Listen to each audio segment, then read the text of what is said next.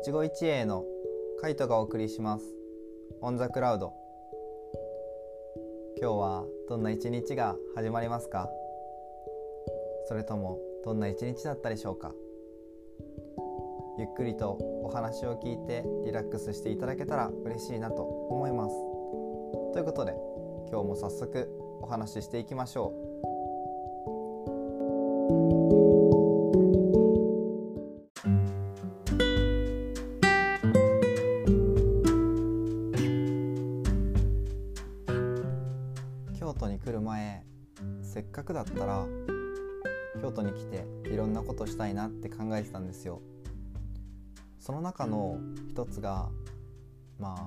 神社。仏閣って言ったらいいのかな？を巡りたいなって思ってたんですよ。でも実際来てみたらあんまり行かなかった。行ってなかったなと思って。まあちょこちょこは行ってたかな。でもそんな多く行ってなかったので、まあ、せっかくだったら、まあ、そういうところも行きたいなと思って、まあ、最近、まあ、1日で行ったわけじゃないんですけど、まあ、行ったのでちょっとそのお話をしたいなと思います。まあ、行ったところもでも有名なところだったのでまあうん一つはもう本当に有名中の有名なところでもう一個はまあ聞いたことあるんじゃないのかなっていうレベルのところでまあ先にまあ本当に有名なところの前に、まあ、これは聞いたことあるんじゃないかなっていうこれはお寺かなの話をしますね。これこのお寺が南禅寺っていうんですけど南禅寺聞いたことありますか？多分聞いたことあると思うんですよねきっと。めちゃくちゃ有名な場所なので。これが、まあ、京都駅からだったらだいたいバスで40分ぐらいかな、まあ、南禅寺とか栄冠堂？結構あのー、秋とかだと、まあ、秋もそうだし春もそうですかね、まあ、桜であったりとかもみじとかもすごい綺麗に映える場所って言ったらいいのかな。うん。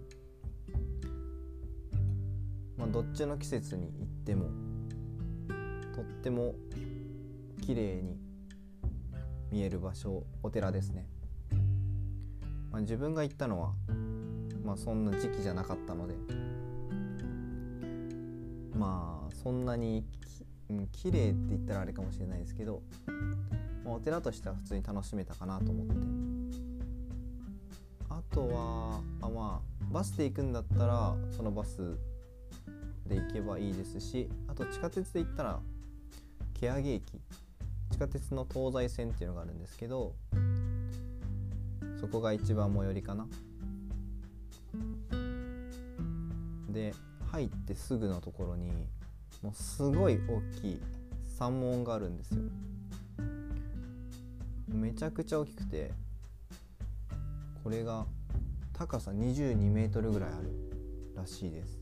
だから日本最大級の高さを誇る山門なんですね。で山梨県にある知恩院久遠寺かな？山梨県とともに日本三大門って呼ばれてるみたいですね。あと上院の仁和寺かな？仁和寺とともに京都三大門に数えられてるみたいです。まあ言ったらね本当にでっかい門というかまあ門なのかがあるのでもう門というか建物なんじゃないのかなって思っちゃうんですけどすごい大きいですね本当に。で結構有名ななんか写真スポットじゃないけど絶景スポットとかあとはこう結構サスペンスドラマとかに出てくるようなすごいイメージがあるんですけどそれが水路水路閣かな？があるんですよ。でこれが調べて分かったんですけど明治維新の後に京都復興させるために琵琶湖の水を京都へ引いた、まあ、事業があったんですよ。それが明治21年。1888年に完成したみたいで。すなんか建設当初は景観がするかなっていうので反対の声もあったみたいですけど、まあ、今では本当にフォトスポットみたいな感じになってますね。でもすごい雰囲気と合ってるのでまあ是非行ったことない人は行ってみるのもありなんじゃないのかなと思います。すごいみんな写真そこで撮ってましたね。まあ自分は本当に入ってそこと山門のところとその水路のところをぐるっと回って見てただけなので他のところは行ってないんですけど結構まあ南禅寺大きいので、まあ、春とか本当にまあ秋が一番いいのかな。秋に行くとすごい綺麗で趣のある場所かなってだから本当は秋に行きたかったんですけど人多いかなと思ってその時期に行くのはやめてました。でもう一個、まあ、これは本当に絶対みんな聞いたことある。聞いたことない人いないんじゃないかっていう、まあ、世界遺産にもなってる、まあ、金閣寺、まあ、別名六音寺と呼ばれる、まあ、金閣寺って言ったら馴染みがありますよね。本当に金閣寺銀閣寺。銀閣寺は行ったので金閣寺も久しぶりに行きたいなと思って本当に修学旅行小学校かな？小学校の修学旅行に行った時以来でしたね。うん。そっから行きたいなと思ってたんですけど12月ぐらいまで工事しててだからけないなと思っててちょうど12月の中頃ぐらいだったかな。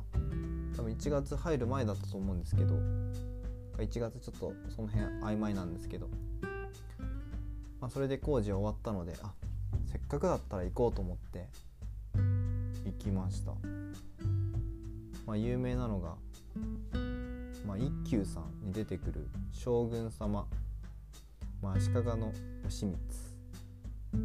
まあこれも歴史の授業で聞いたことあるんじゃないですかね。が建てた建築の一つですね。本当に京都奈良とかに修学旅行で行ったことある人だったら絶対行ってるんじゃないでしょうか。どうなんだろう。でも自分が住んでたところが、まあ、地域というか、まあ、県からだと大体その京都奈良に修学旅行で行くことが多いんですけどまあでも本当に住んでる場所によって行くところが違うと思いますけどね。うん。でも自分が住んでた愛知県、ま、小学校の時は愛知県にいたのでその時期に愛知県民はみんな行ってるんじゃないかなと思います。その地域も、東海エリアの人は行ってるんじゃないのむしろ近すぎる関西圏の人とかもしくはもっと全然違うところに住んでる人とかあとはまた全然違うとこ行ってんのかな。本当に想像がつかないですけど、ね、修学旅行どこ行ってるんだろう。ちょっと話がそれましたけど。そこ行ってきたんですよね。まあ本当にまだ新しくして綺麗になってから時間も経ってなかったので。まあ見た目は本当にすごい綺麗でした。多分しっかり張り替えたりとかしてまあ、清掃とかもされてたのかなとは思うんですけど。本当に金閣寺ね綺麗になってて。そこのなんか金閣寺自分が本当に小学生の時修学旅行に行った時って本当にその金閣寺があったっていうイメージしかなくてその奥とか行った記憶がなかったんですけど、まあ、その奥歩いてったら結構滝みたいなところとか水が流れてるところとか水路みたいなところもあってなんかそこをすごい眺められるなって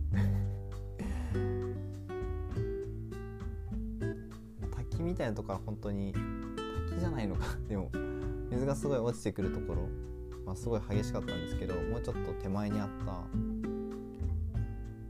まあ本当にちっちゃいためため池ため池じゃないか。うん。あれは何て言ったらいいのかな。でも水が溜まってる場所があって。そこは本当に時間が止まってるんじゃないかって思うぐらいゆっくりと水の音だけが聞こえてきて。いやあのまあそんなに長いこといたわけじゃないんですけどそういう時間もすごい大切だなって思いましたね。ゆっくりとそう時間を感じる時間。うん。時間を感じる時間ってまた日本語おかしいですけど。ゆっくり時間を感じる。そんな時間。時間ですね。を作るのもありなのかなって思いました。だからその2つをいけたのでちょっと自分的にはまた新しいところに行けたなっていう気分になれて嬉しかったですね。かあとなんだろうね。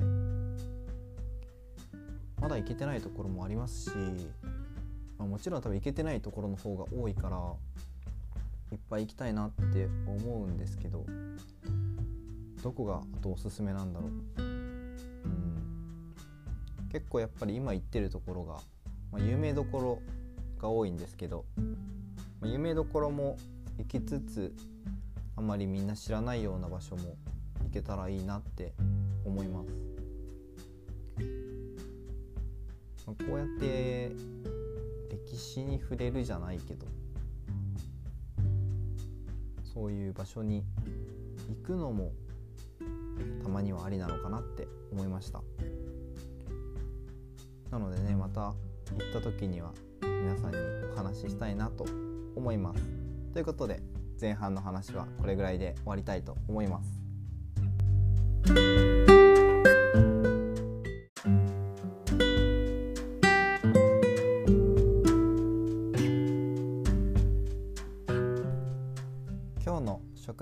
は何をしようかなと思っていたんですけど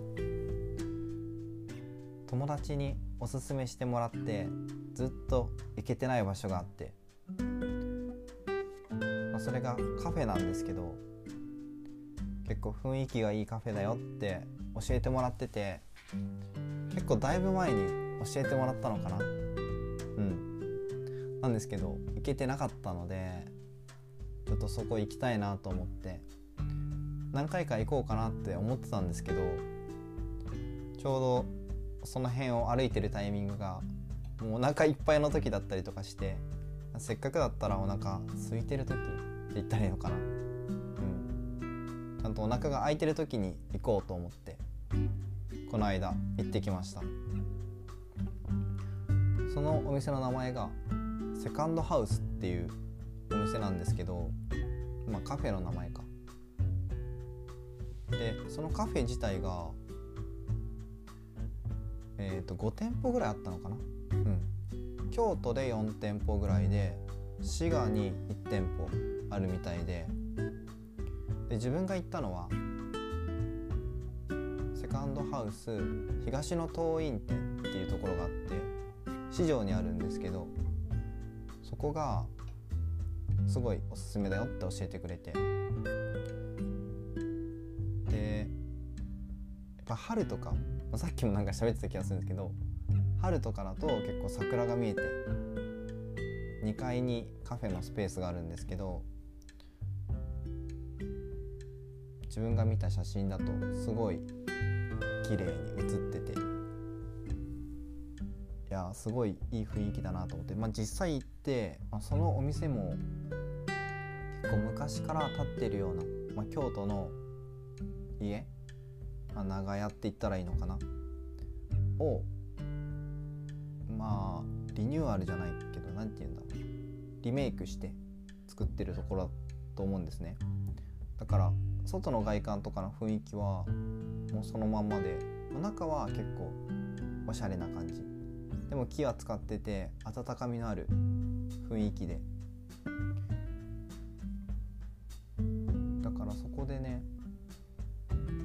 自分はケーキ食べました。スパゲティとケーキのお店なのかな。それが有名なまあ有名というかそれを推してるお店なんですけど自分はケーキ食べたいなと思ったのでそこでケーキを食べました。自分が食べたケーキが京都のいちごちょっとなんて名前だったか忘れちゃったんですけど京都のいちごとを使ったあれは何て言ったらいいんだろう。うんワッフル。生クリームがあってワッフルが。で挟んであるような。まあそれワッフルか。ワッフルでいいのか。うん。を食べました。せっかくだったらなんか他にもいろんなメニューあったんですよ。あったんですけどなんかせっかくだったらそのお店が一押しみたいなおすすめ商品みたいなやつ食べた方がいいかなと思ってそこにはおすすめって書いてあったのでそれを選びました。本当に中の雰囲気はねすごい良かったんですよね。かそこでゆっくりと過ごしました。でまあお店5つぐらいあるって言ったじゃないですか。だからあの同じような雰囲気なのかなって他の場所も思ってたんですけどまあ、他のところ実際行ったことあるわけじゃないのでちょっと分かんないんですけど結構雰囲気こだわりの雰囲気があるみたいで。まあ複数店舗あるからこそ、まあ、チェーン店っていう表現されるらしいんですけどでもまあそれぞれのお店で、まあ、それぞれの持ち味があってくつろげる空間があるみたいで。まあ、建物自体のこう持ち味を生かして照明の明るさとか雑貨とかに違いを出すことでまあ従来言われているチェーン店っていう言葉のイメージとは違う、まあ、豊かな個性って言ったらいいのかな で作られてるみたいですコンセプトとして、うん、まあでもゆったりとくつろげる雰囲気っていうのは目指してるみたいなのでそれに関しては、まあ、どこのお店も変わらないみたいなんですけどね。店舗が5店舗あるって言ったんですけど京都の河原町にある今出川。ここが一番最初だった。がします確か。うん。今出川のところが一番最初でで北山にもあるのとで自分が行った四条烏丸の東の桐院やっぱりそうですね。築そう明治38年の京町屋を再生って書いてある。そう。それがねすごいいいんですよね。雰囲気良かったです。とイオンモールにもあるみたい。イオンモール五条と。あと滋賀。やっぱり滋賀の南草津にあるみたいですね。えー、なんかここ滋賀県にある南草津のそのセカンドハウス草津店は結構ログハウスっぽい丸い感じのお店？お店というか一軒家なのでここもすごい雰囲気良さそうだなって今見ながらここもなんか気になりますね。おしゃれだなって思ってしまったここも。良さそう。すごいな、まあ、ケーキ自体もね美味しかったんですよ。ケーキと自分は何頼んだっけな？紅茶かな？なんかそういうものを頼んだ気がするんですけどそれと一緒にゆっくりと食べながら のんびりしてましたね。で行く時に行く時にっていうか今こう見ててスパゲティケーキのイメージあったんですけどスパゲティが有名っていうのは知らなかったので今度行く機会あったらそれも食べてみたいなって思いますね。なんかイタリアンパスタっていうよりかはスパゲッティみたいな。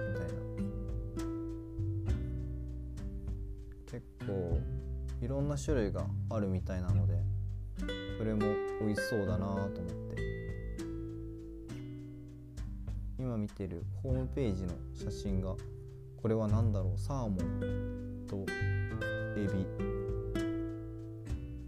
あとは野菜が少しずつ入ってるのかな。トマトとかが入ってて。うんこれはあサーモンではないのかもしれない。これはトマトなのかな。ちょっとわかんないけど。でもこれもすごい見た目が華やかで美味しそうだなってやっぱ綺麗に撮れてる写真とかはすごい美味しそうに見えますね。そんな感じのお店に行ってきました。だから友達がねおすすめしてくれたところだったので、ま、いい場所だったなと思って。なかなか本当にそういう場所って教えてもらわないと知らないところっていっぱいあると思うので。一つねおすすめされてたのでやっと行けてよかったなと思いました。カフェって最近あんまり行くことなかったかな、うん、なんかそういうカフェには行ったことなかったかなと思って。行ったことないことはないけど最近はあんまり行ってなかったなと思って。だからゆっくりできたのはすごい良かったですね。うん。まあ、チェーン店みたいなねカフェに行くことは時々ありますけど。そういう個人、個人ではないけど。雰囲気のいいところに行くのは久しぶりだったので楽しかったです。そういう時間も時々作るのは大事だなって思いました。でも結構カフェでのんびりするのって苦手じゃないけど結構緊張しちゃう時もあるんですよね。おしゃれなカフェとかめちゃくちゃ緊張しません？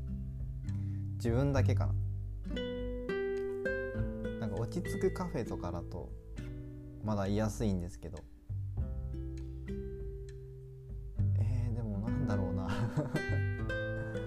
あんまりそういうところに行くっていう習慣がなかったからなのかもしれないですけど。うん。そうだな。なんか落ち着かない時はありますね。おしゃれなところだと余計に。それはカフェだけじゃないですけどね。あんまりこう行き慣れてない場所とかこうおしゃれすぎる場所とかはすごい気を張ってしまいます。そんなことありません？でもそれに慣れてたらいいのか。普段からそういうところに行ってる人はいいのかもしれないけど。そういうカフェとかねよく行く人からしたらいいのかな。でもせっかく行くんだったら落ち着けるような場所に自分は行きたいなって思ってしまいます。せっかく行くんだったらね。まあでも美味しいものがあればそこに行きたいなって思いますし雰囲気いいなって思う場所だったらうん行きたくなるのか。でも雰囲気いいって言っても人それぞれ感じることは違うからまたそれは難しいところだなって今話しながら思ってしまいました。自分にとって雰囲気いいっていう感じても他の人からしたらまた違う感じ方するのかもしれないしな。難しいですね。言葉にするってまた難しいなって本当に毎回思います。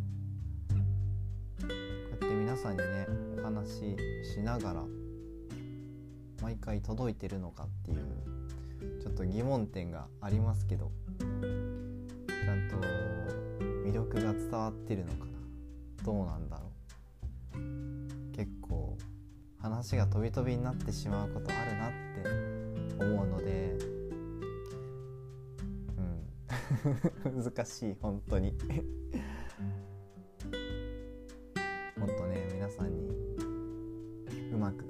く伝えれるようになりたいなって本当に毎回思いますね。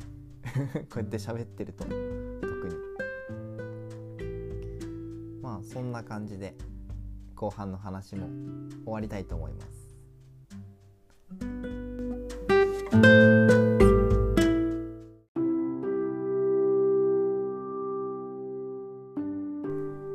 今日は神社仏閣巡りの話と友達におすすめしてもらったカフェのお話をしました。神社仏閣巡りはしたいなってきっとこのラジオでもポッドキャストでも言ってたかな？初めの方に。うん言ってた気がします。でもそれは本当に行きたいなっていう気持ちはあって何か所か行けてたんですけど。うん。本当にね南禅寺は行きたいなって思ってて行けなかった場所だし金閣寺もまた行きたいなって思ってたんですよ本当は。だけどその修理工事か。工事で行けないなと思ってたので本当にいいタイミングで思い出して行けました。一回調べててあまだ工事中なんだって思った時期があったんですよ。夏ぐらいだったかな？に思ってあまだ行けないなと思ってたんですけどでそれ時に12月とか1月ぐらいに終わりますよっていうのは書いてあったのであせっかくならねまた行きたいなって考えたところそっから多分数ヶ月忘れてて。でなんかまた調べてた時にあそうだと思い出して行きました。うん。なので本当に綺麗だったですね。綺麗でしたね。日本語本当におかしかったです。うん。おかしかったんですけど綺麗でした本当に。そうあとねあとどこ行ったんだろうな今まで。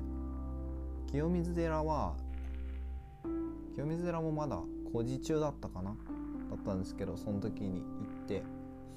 あとは宇治の方も行ったかな。宇治の方と多分今挙げた2つは行ったんですけどうん。あとどこだろう？って言われるとパッと出てこないんですけど。え？どこ行ってるんだろうねあと。うん。わかんないや。なんですけど。そうだな。そんなもんかな。行ってるのは。うん。あとねおすすめしてもらったカフェセカンドハウス。まあ行くんだったら東の桐院が自分は行った場所なのでおすすめかなと思いますし行きやすいと思いますけどね市場だから。まだ。行く機会があったらねぜひぜひっていう感じですけど。カフェ好きとかカフェ好きな人からしたら結構おすすめの場所、うん、になるのかなと思います。いやだからね本当に他のところも行きたいなとは思いますけどカフェって何かあるかな他。京都きっとおしゃれな場所いっぱいあるとは思うんですけど。パッとは出てこないしわかんないな。調べたらきっといっぱい出てくるだろうけど。おすすめの場所あったら教えてください。むしろ教えてほしい。まあそういう場所もねやっぱ探した方がいいかな。って思うのでいろいろまた見つけておきますね。まあそういうところだけじゃなくてね他の場所。毎回言ってる気がしますけどこれ。毎回話の終わりに締めとして喋ってる気がしますけど。本当にねいろんなところ紹介したいなって思いますし是非遊びに来た時はね、うん、案内できたらいいなと思うのでいろいろ調べておきたいなと思いますしっておきたいなと思います。はい。ということで今日のお話はこれぐらいにしたいと思います。皆さんここまで聞いてくださってありがとうございました。今から行く人は頑張って行ってきてください。そして今日終わった人はゆっくりと過ごしていただけたら嬉しいなと思います。ということでまた次回。